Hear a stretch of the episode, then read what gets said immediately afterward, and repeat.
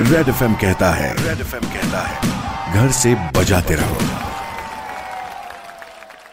Welcome back इसी गाने के बाद रोहन आ चुका है सुपर हिट्स 93.5 रेड एफ पर लेकर M H nine three five ये शो आज रेड सल्यूट स्टोरीमध्ये माझं बोलणं चालू आहे. ॲडव्होकेट राजाराम मुळे सर यांच्यासोबत ज्यांनी की लोकांना मदत करण्याचा वसा उचललाय बरं का. मग शिजवलेलं अन्न फूड पॅकेटच्या माध्यमातून ते लोकांपर्यंत पोहोचवतात. याची सुरुवात कशी झाली हे तर आपल्याला सरांनी सांगितलं. पण याही व्यतिरिक्त कधीपासून झाली किती लोक सामील आहेत आणि कशा प्रकारे काळजी घेत आहेत ते सद्यस्थितीत डोनेट करताना ऐकूयात. रेड सल्यूट साधारण एकवीस तारखेला आपण या अन्न सेवेला सुरुवात केली. Right. आणि दररोज साधारण चारशे ते पाचशे फूड पॅकेट्स आपण तयार करतो. ग्रेट काही व्हॉट्सअपवर सामाजिक संघटनांचा व्हॉट्सअप ग्रुप आहे. त्याच्यावर त्यांची रिक्वायरमेंट येते.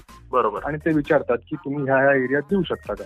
राईट तर आपण फक्त कन्फर्मेशन द्यायचं की हे पन्नास पॅकेट्स असतील वीस पॅकेट्स असतील शंभर पॅकेट्स असतील आम्ही देऊ शकतो. आणि हे सांगायला मला अतिशय आनंद होतो की हे सर्व करताना जे शासनाने नियम ठरवून दिलेले आहेत. बरोबर. सोशल डिस्टन्सिंग म्हणा किंवा मास्क म्हणा हँड ग्लोव्ह म्हणा सॅनिटायझर्स म्हणा ह्या सगळ्यांचा वापर करून आम्ही ही सेवा आजपर्यंत कंटिन्यू करत आलो किचन आमचं थोडंसं आयसोलेट आहे. म्हणजे डिस्ट्रीब्युशन पॅकिंग ह्या विभागापासून किचन आयसोलेट आहे. फक्त आचारी त्या किचन मध्ये असतो.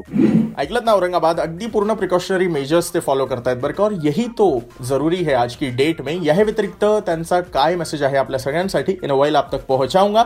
93.5 रेड एफ़ पर जारी है. रेड सल्यूट स्टोरी बच जाते रहो.